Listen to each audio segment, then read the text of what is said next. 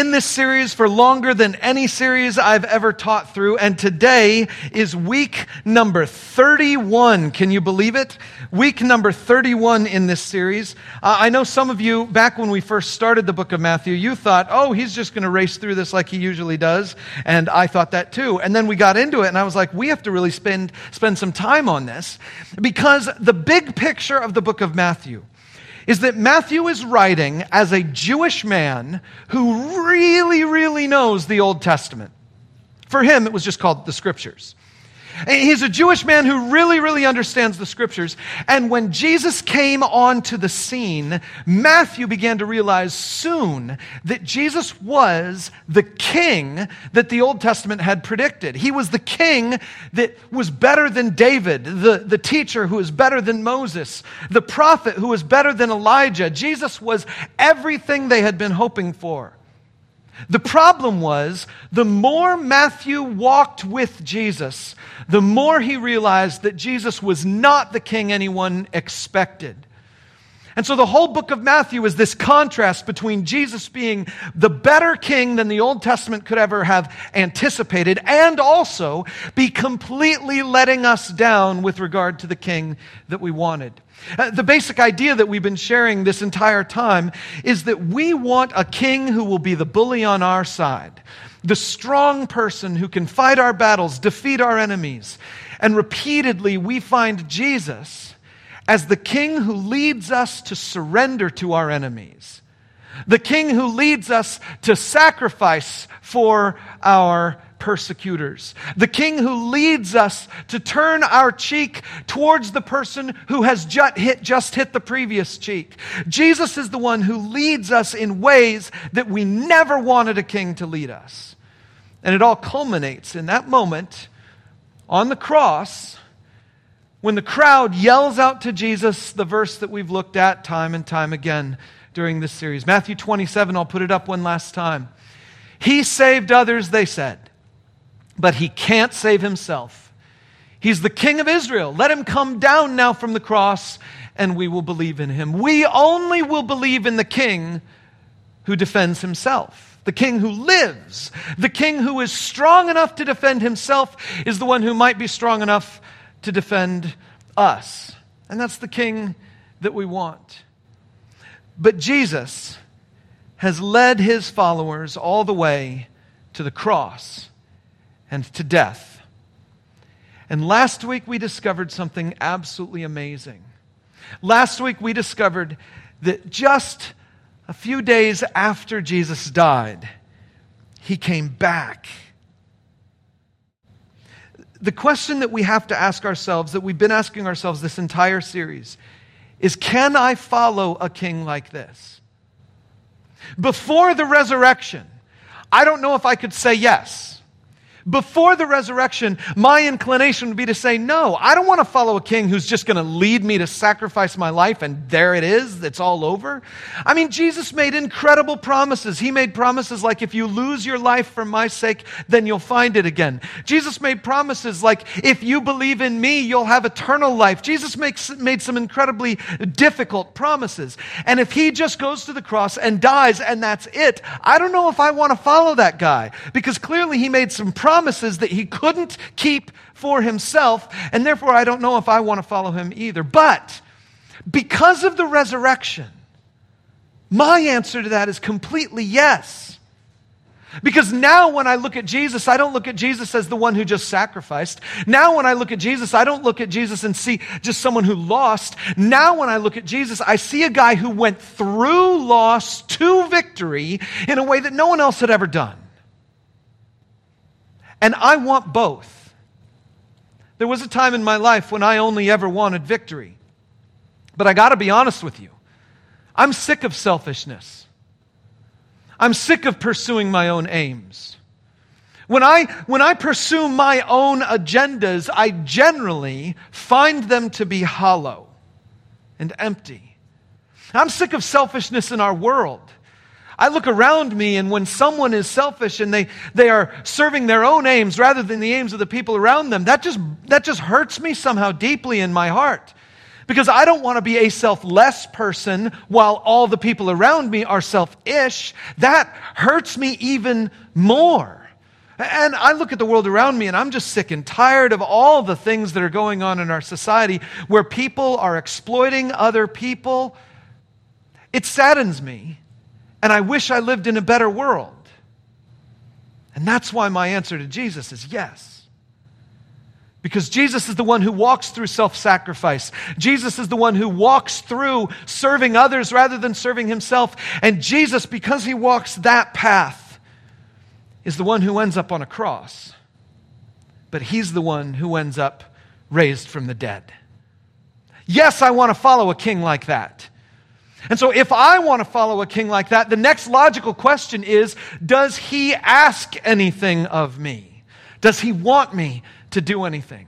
And at the end of the book of Matthew, we get a very clear picture of what it is that Jesus wants for me and for you, who are his followers, to do. Take a look at it with me. We're in Matthew 28. We're picking up the story in verse 16, and it says this Then the eleven disciples went to Galilee, to the mountain where Jesus had told them to go. Now, I want to pause there. Because the disciples go to Galilee, and you need to see the significance of that moment. You need to see the significance of what Jesus is telling them to do. Because they were in Jerusalem. Let me ask you, according to the Jews, where is the holy city? It is Jerusalem. According to the Jewish people, does anything righteous come out of Galilee? No, it never has. The holy thing was always in Jerusalem, it was never in Galilee. In fact, the first time anyone found out that Jesus was from that northerly region near Galilee called Nazareth, the first time someone found out about that, they actually asked the question can anything good come out of Nazareth? Because none of the Jewish people believed anything good would come up there. When Jesus rose from the dead, he specifically told his followers, I'm not going to hang out with you here in Jerusalem. We're going to Galilee. Let me show you that. We saw it last week. It's just a few verses earlier. Matthew 28, verse 10. Jesus said to them, Do not be afraid. Go and tell my brothers to go to Galilee. There they will see me. The thing you got to realize is that from the very beginning of the section we call the Great Commission, from the very beginning of the section where we draw our church's mission, from that passage, it all begins with I'm not going to meet you here.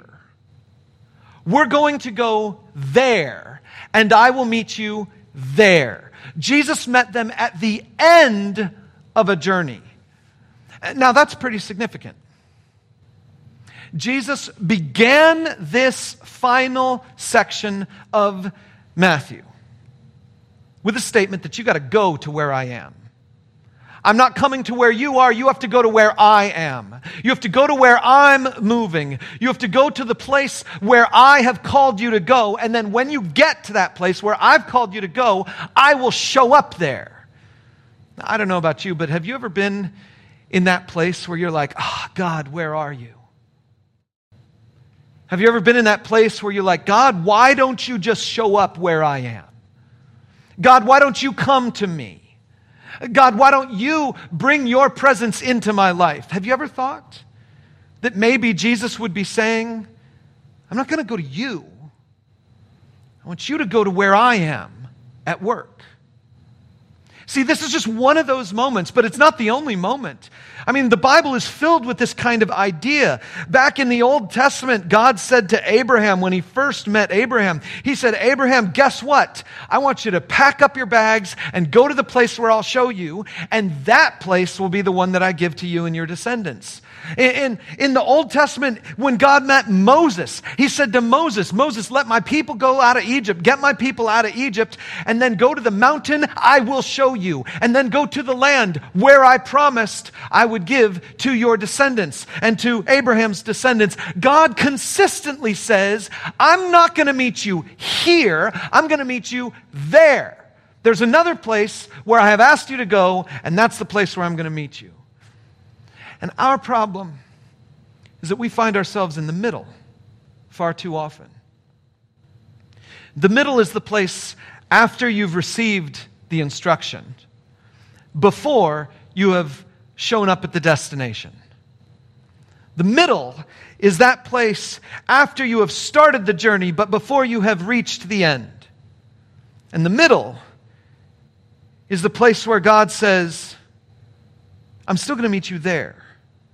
Now, don't hear me wrong. I'm not saying that God is going to actually remove his presence from your life because you're somehow in the middle of a journey. And I'm not saying that God is somehow going to keep himself silent and just watch you do your thing while you're in the middle of the journey. What I'm saying is sometimes God has something for you there that is different from what he's got for you in the middle. And in the middle is the place where you and I feel the darkness, where you and I feel the distance, where you and I feel that something isn't exactly right. And that's because something isn't exactly right. God has a place for us to be, He's got a place for us to go. And if we get there, we will meet Him in exactly the way He intends. Some of you are in the middle right now, and I need to encourage you to have faith and keep walking. Have faith and keep moving.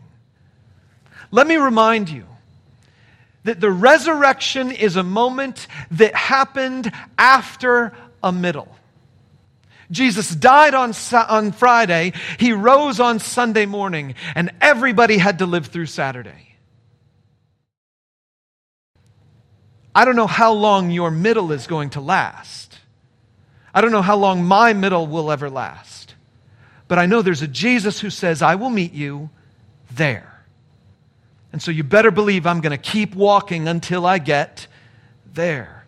But let's keep going because what happens here in this passage is really quite amazing. The uh, people decide that they are going to follow Jesus and go to Galilee, even though they don't see Jesus. They're just trusting he's going to be there. So pick it up in verse 17. It says, when they saw him, well, that's encouraging. They actually saw him. When they saw him, they worshiped him but some doubted. That's a really interesting statement. I want to pause there also just for a little bit. You see, doubt is not a thing that is judged. Pay real close attention. Neither before nor after this verse does Matthew say anything negative about the people who are doubting. But I will say this I find great comfort in recognizing that there are people who saw Jesus risen from the dead in front of them and they doubted. Now, the question we have to ask is what did they doubt? Did they doubt the resurrection? No. I mean, Jesus is standing right there in front of them. They don't doubt that Jesus is in front of them, He's in front of them. They don't doubt. Read the section, read the sentence. It says some of them worshiped and some of them doubted. That's the contrast. The contrast isn't that some of them thought Jesus was alive and some of them thought he was a ghost. The contrast is that some of them worshiped him and some of them doubted. That means some of them said, resurrected Jesus is God in the flesh. Jesus is everything he ever said he was. When Jesus walked on water and he said, I am, that meant Jesus was claiming to be God in the flesh, just the same way the burning bush said, I am to Moses. That means Jesus is God in the flesh, and so they worshiped him. Some of them doubted. They didn't doubt the resurrection, they doubted the significance of the resurrection. Do you understand the difference? Doubting the resurrection is a factual thing. Did it happen or didn't it happen? We've got all kinds of historical evidence. We've got all kinds of reasons to believe that the resurrection is a historically recognized fact. It's just a thing that happened. But the significance of it, that's where there's room for doubt. Does the resurrection mean that Jesus was just an absolutely amazing specimen of human ability? Or does the resurrection mean that Jesus is God in the flesh? That's the question that requires faith. Resurrection doesn't require faith, that just requires an acceptance of history. But the significance of the resurrection, that requires faith. Now let's just assume that the resurrection has convinced you that Jesus is everything he claimed to be. Let's just assume that the resurrection has convinced you that Jesus is God in the flesh. Let's just assume that everything Jesus came to be and to do is confirmed by the resurrection. And now the question is are you going to do what he says? Just to put a little bit of icing on the cake, Jesus doesn't jump right into his command. He gives us one more preliminary sentence before he jumps into this command. It's in verse 18. Take a look at this. It says, Then Jesus came to them and said, All authority in heaven and on earth has been given to me. Write this down. Jesus has all the authority in the universe. I don't know if you're a Marvel fan, but recently there was a movie that was made about these things called the Infinity Stones. And if you had the Infinity Stones, you had the power of the entire universe in your hand. And the purple dude with the funny face got a glove that he could put on his hand and put all the infinity stones in the glove. And when he had all the infinity stones in his glove, he could snap his finger and make anything happen. In fact, even to the point of killing 50% of the universe. And he did it because he had the power of the Infinity Stones. And then I don't know if you have Disney Plus. You probably don't have Disney Plus because it's another subscription that none of us actually needs. But my family happens to be Disney freaks. And so we have Disney Plus. And on Disney Plus, there's another show called Loki. And in the show called Loki, we find out that, oh, spoiler alert, we find out that all those Infinity Stones, there's millions of them from various different timelines. And the real guy with all the power is the guy who's in charge of all the timelines because he's got the timeline with with the infinity stones that do this and the timeline with the infinity stones that do that. And so he's in charge of everything because he controls the entirety of time and space. And so that guy's the real guy with all the power. And I got to say, Jesus beats them all. He says, All authority in heaven and on earth has been given to me. Jesus says, I don't just have the power of life after death. I have now been given the authority of the universe. All dominion on the earth belongs to me. All dominion in the heavens belong to me. There is no power on earth that is greater than mine. There is no power of sickness that beats me. There is no power of government that beats me. There is no power of economics that beats me. There is no power of human animosity that beats me. There is no power in heaven or on earth that beats me. Jesus says, I am the baddest of the bad, you know, in the good sense. Jesus is like, You ain't never gonna beat me. And the bully that we've wanted for so long has finally arrived. And he steps onto the scene of history and he says, I am here now. I have all the power of the universe in my hands. I have the infinity stones. I have the timeline. I have the elder wand if you are uh, Harry Potter fans. And I have the magic feather if you're a Dumbo fan. Jesus says, I got it all. It's all mine. And guess what? Is he on your side? Let's just remind ourselves of how Jesus wields the awesome power of the universe. He himself says this. We've seen it many times. The Son of Man did not come to be served, but to serve, and to give his life as a ransom for many.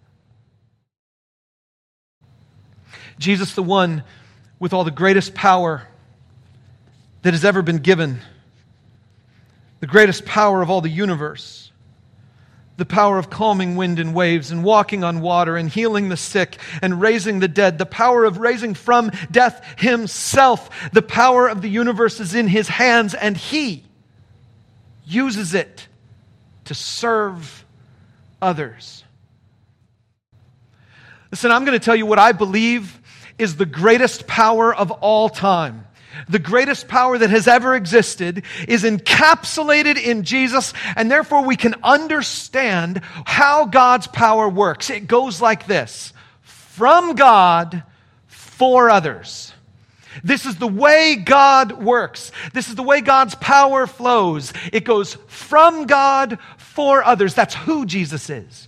Jesus is from God for others. That's what Jesus did. He received from God and gave to others. His own life he had received from God and given for others. The Father and the Son in perfect unity operate in this, this relationship where the Father gives, the Son transfers, and it comes from God for others. And it's true for me and you. I've said this many times before. God is a giver, and He gives to those who give.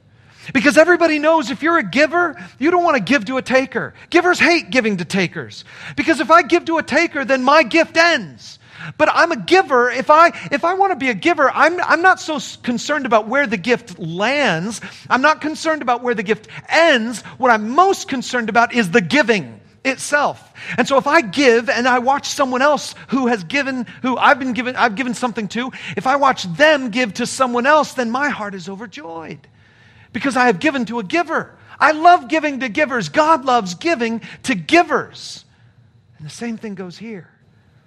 God's power is for those who use power to help the powerless. From God for others. If you are ever in the place where you're feeling weak or lonely, or if you're ever in the place where you're feeling distant from God or where you're feeling like God can't possibly use you, then live this principle out. Just say it in your heart, say it in your, in your mirror and say, it's from God for others, from God for others, from God for others. And that sets the stage for everything else that Jesus says here. Matthew 28 19 through 20 is these two verses we call the Great Commission. It says this Therefore, because I've got all the power and all the authority, Jesus says, All right, now I'm telling you what to do. Therefore, go and make disciples of all nations, baptizing them in the name of the Father and of the Son and of the Holy Spirit, and teaching them to obey everything I've commanded you and surely I am with you always to the very end of the age. Therefore, go and make disciples of all nations, baptizing them in the name of the Father and of the Son and of the Holy Spirit, and teaching them to obey everything I've commanded you. And surely I'm with you always to the very end of the age. There are five things I want you to write down. Five things I want you to keep track of from this thing that we call the Great Commission. It is called the Great Commission because it is Jesus' giving of his final instructions to his followers about how his followers are supposed to take his message into the world. It is our mission. It forms the mission of every church, or at least it should. It forms the mission of every Christian, or at least it should. And this is Jesus' final words to his people saying what we're supposed to do. Here it is. Our mission, first of all, what I want you to notice is that it is expansive and inclusive. Go into all the world, he says. Make disciples of all nations. I love it that Jesus gives this instruction in Galilee. He has told his Jewish followers to leave Jerusalem and to go up to the land that is known as Galilee of the Gentiles because Jesus is going to give them their final mission outside of Jerusalem. He's going to say, I want you to come up here. Now that we're out of Jerusalem, it's your chance. Go into all the world and make disciples of all nations. In the Old Testament, when God called to Abraham and said, I'm going to make a covenant with you, Abraham, uh, God said to Abraham, I'm going to bless you and you are going to be a blessing.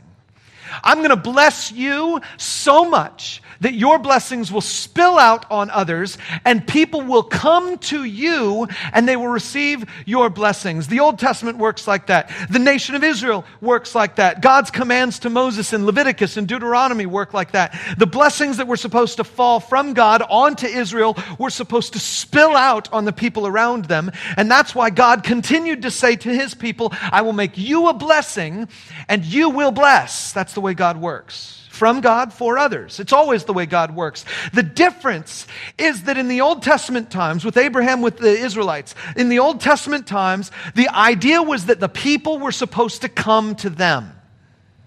Here is the nation of Israel. This is the place where God is. These are the people of God. And the people who are looking for blessing would come from outside and come in. There's this famous story where King Solomon is so much, has so much wisdom and so much wealth that the king, the queen of Ethiopia, comes up and she, she meets with Solomon, the queen of Sheba, said. She meets with Solomon just to see his wealth. And, and we get this picture of the wealth and glory and majesty of Israel being shared with the world. But they had to come there.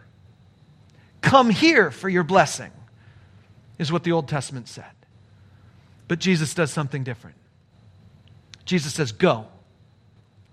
Go and be a blessing. Go and take the blessing with you.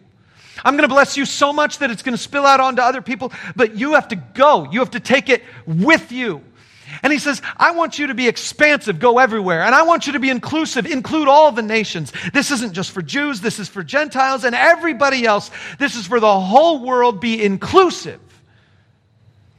If there is a person or a category of person in your life that you would feel difficulty having a sit down conversation with that person, then you have failed to grasp the inclusive nature of Jesus.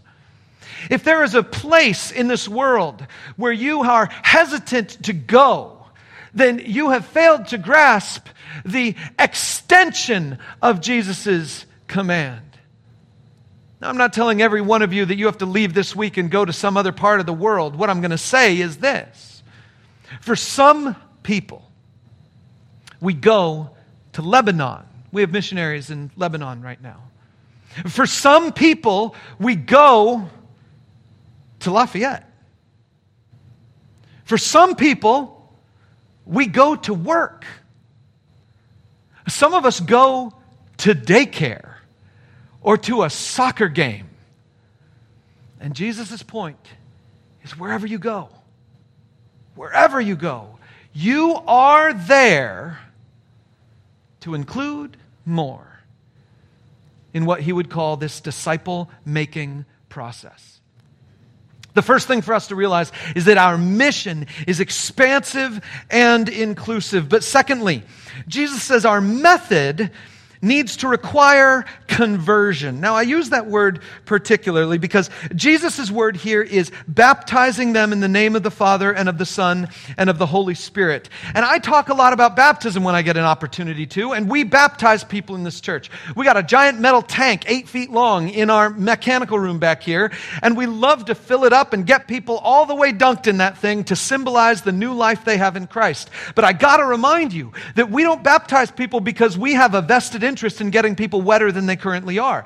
We don't baptize people because we really want to have the opportunity to dunk one more person because it's just fun to dunk people. We baptize people because it symbolizes a complete and total life transformation known as conversion, known as repentance, known as turning away from the life before to the life of following Jesus. Jesus says you need to baptize them in the name of the Father and the Son and the Holy Spirit. Remember, baptism started with, the, with John the Baptist, but it didn't actually start with him. The Jewish people were doing baptism long before John the Baptist ever started bapti- baptizing people. And the Jewish people used baptism as a symbol, as the final ritual that a man would go through to become a Jew. A man who wasn't a Jew needed to go through a whole bunch of hoops. They had to learn the law, they had to get circumcised. That's a big hoop to go through. But then they had to get baptized as the final step of becoming a real and total Jew. And their baptism was just to go home and wash in a very special way in your own tub. John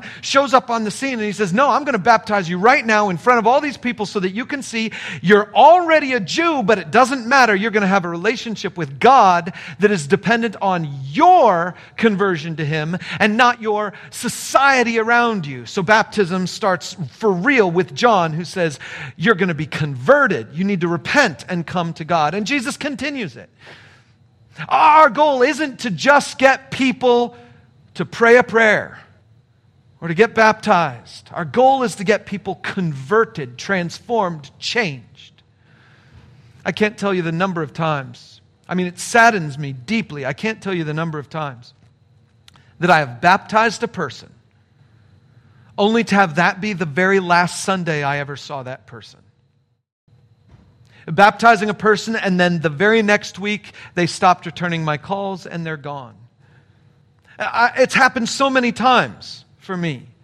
Uh, there have been some times where I baptized a person and then they lingered around for like a week or two after that, but then disappeared because they had this idea that what they needed is some sort of spiritual ritual to get them right with God.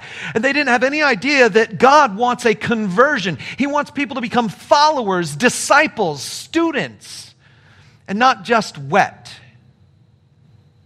So our mission involves, it requires conversion.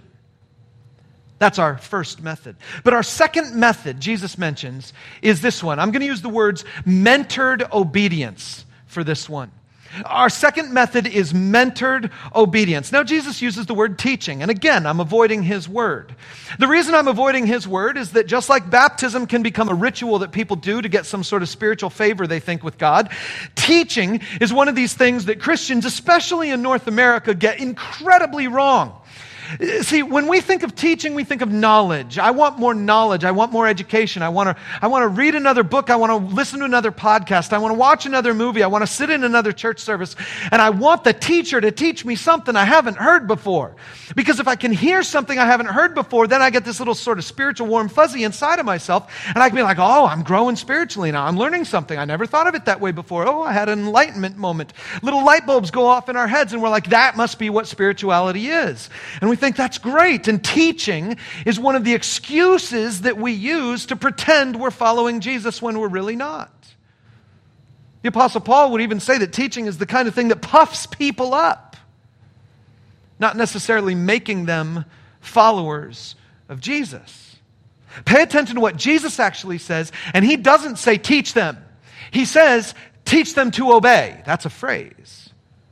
He doesn't say teach them to understand. He doesn't say teach them to know their doctrine. He doesn't say teach them to know their Bible. He doesn't say teach them to know the details of supralapsarianism versus infralapsarianism. He doesn't say teach them to know the difference between justification and sanctification and whether a, a, a whether the, the rapture is going to be happening pre tribulation or post tribulation or mid tribulation or, or non tribulation or being an amillennial or a millennial, he doesn't, he doesn't go into dispensationalism at all.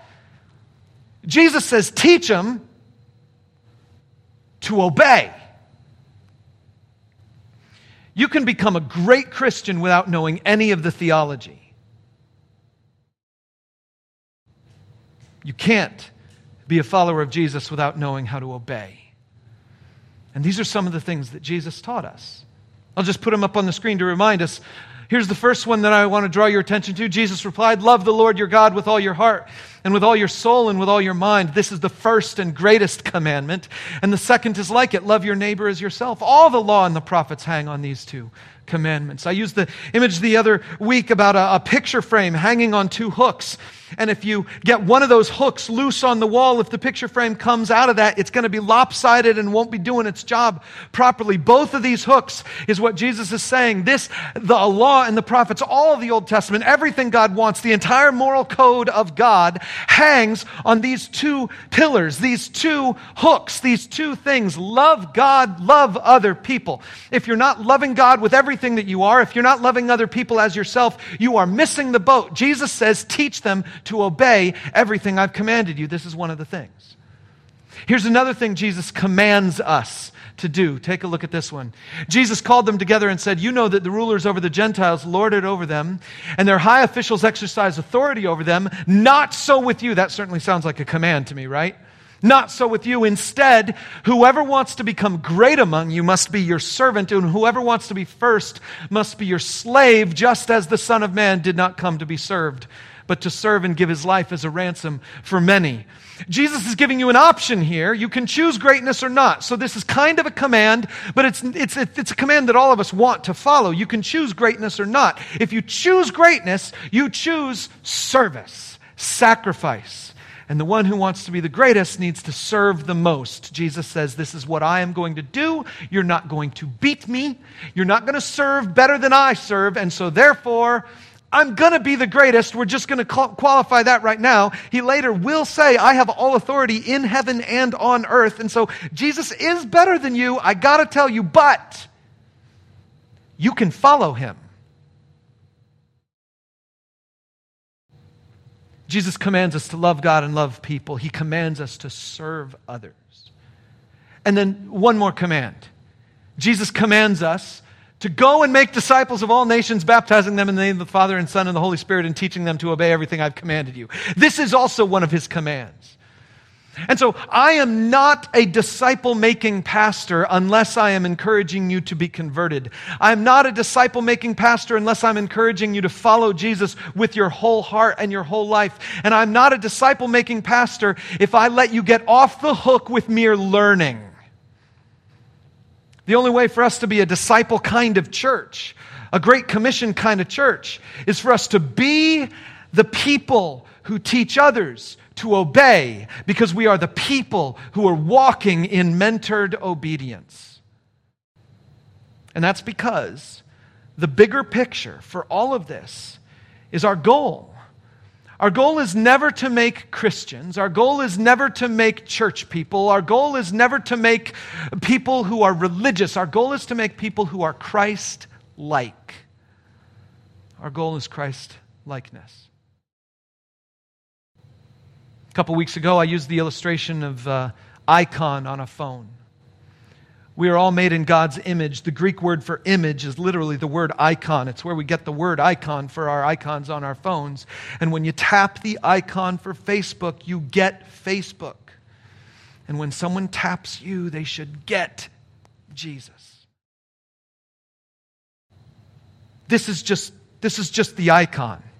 It's not a very good looking icon. It's not a very, it's not a very attractive icon, but, but if you touch it, if you get too close to this icon, you should experience Jesus. That's all of us. Christ likeness is our goal. Take a look at Matthew 16 24. Jesus said to his disciples, Whoever wants to be my disciple must deny themselves and take up their cross and follow me. Discipleship requires walking the path Jesus walks even when the path is carrying a cross. That's what our mission is. But you have to realize how this whole story ends. Remember, it began, Jesus said, Go to Galilee, I'll meet you there. Once they showed up and they met him, Jesus is like, I've got all the power in the universe. So now I'm telling you to go somewhere else. I'm telling you to go throughout all the world. But guess what? The very end, Jesus says, and surely I'm with you always to the very end of the age. Our power is Christ Himself. Uh, we don't go into this mission just trying to do our best, trying to figure out another way to convince another person to follow Jesus. We are going into the world with the power of Jesus himself. And I tell you what, if Jesus is holding the magic feather and he's holding your hand, you better believe you can fly you better believe that no matter what is happening in your society, in your family, in your world around you, you better believe that Jesus says, And surely I will be with you to the very end of the age. This is our mission.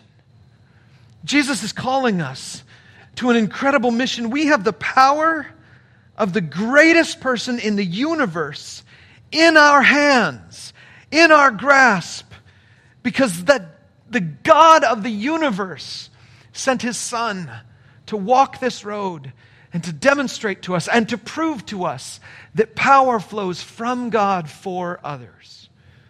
And you and I get to step into that. As a church, we get to step into that. As individuals, we get to step into that. And listen, I firmly believe that even though some days it feels like I'm in the middle, some days it feels like we're in the middle, some days it feels like the church is in the middle, I firmly believe that if we continue to walk in faith, all the power of God is going to be revealed in exactly the way He wants it to be. Maybe that just means you become more like Christ. Maybe that just means I become more like Christ. But maybe, maybe we will see countless people experience the love of Christ through our sacrifice, through your love. And they will be drawn to Jesus themselves and they will be in, they will encounter him and maybe just maybe we will see people become Christ-like because of what Christ has done through us. The power of God flows from God for others. One of the things we're doing to kind of relaunch is that for the fourth time in the history of the church, we are going to revise our mission statement. All right? For the fourth time. First time when Jen and I first moved to Lafayette, it was uh, helping people take one step closer to Jesus or leading people one step closer to Jesus. And we had some other slogans that we used and tossed around here and there. And then we changed it a number of years ago, helping people discover life in Christ because we wanted to emphasize the life that Jesus provides for us. And we emphasize the two verbs. You could, you could either be a person who is discovering, or you could be a person who is helping someone else to discover this life in Christ. And I loved that one. It was a great one. But a couple years ago, we said, you know what? We want to modify this because it's time for us to sort of experience a fresh, new thing as a church community. And so in January of 2020, the greatest year any church has ever experienced, in January 2020, we launched another brand new mission statement. I was like, we're going to empower people people to live the life God made them for. And I was like, okay, that sounds great, but I guess what? You know, we're just going to draw it back. We're going to be simpler because I don't want to do any of the mission statement that we picked in 2020 because, you know, let's just, let's just, you know, chalk that whole year and a half up to something that, you know, let's just forget about some of that stuff. Anyway, we're just going to go simple. We're just going to go simple. We're just going to go Great Commission level simple. So from now for a while until I get the desire to change it again. We're just going to help people follow Jesus. That's just it. We're just going to help people follow Jesus. That means when you leave this building, you're going to help someone follow Jesus. That means when you turn off this video, you're going to help someone follow Jesus. That means when you pick up your kid this week from school, you're going to help them follow Jesus. That means when your husband comes home and he is late and didn't call, that means you're going to just help people follow Jesus. And when the dishes aren't done the way you want them to be done and everybody else in the household is just thinking they're supposed to be like that, well, guess what? You're going to help people follow Jesus. And guess what? Over the next couple of weeks, in the next year, and as long as God gives us the time, as a church, we're going to help people follow Jesus. Because our mission isn't just to give someone more information, and our mission isn't just to make someone feel something. Our mission is to help people, people become more like Jesus. And it all begins with us becoming more like Jesus. So we're going to walk that journey. We're going to walk that journey together, and I believe God still has a lot left in store for us. So I'm glad that you're going to be on this journey with us. Let me invite you to be praying for our church specifically this week and next week as we start sending out some promotional materials through internet means, different Google ads and Facebook ads are where we have had most of our success in the last decade or so. But I tell you what, one of the biggest problems with any of those things is that if they don't get to the right person, then they don't matter. And so I want us to pray. And I want us to pray that over the next few weeks, whoever God is working on out there, who's a person who needs to be helped follow Jesus just a little bit more, that if God is working on them in such a way that we've got something that can help them out, let's ask for God to put those two things together that that person sees whatever they need to see at the time they need to see it, and that God coordinates all that stuff. Because on October 10th, when we do our relaunch thing, we might get more people, we might not.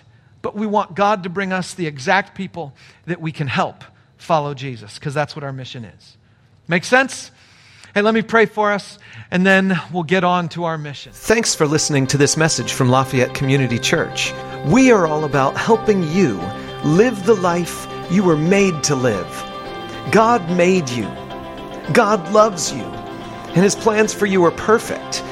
So, if you are anywhere near Lafayette, Indiana, join us this weekend at one of our worship gatherings. And wherever you are, check us out online at LafayetteCommunityChurch.com.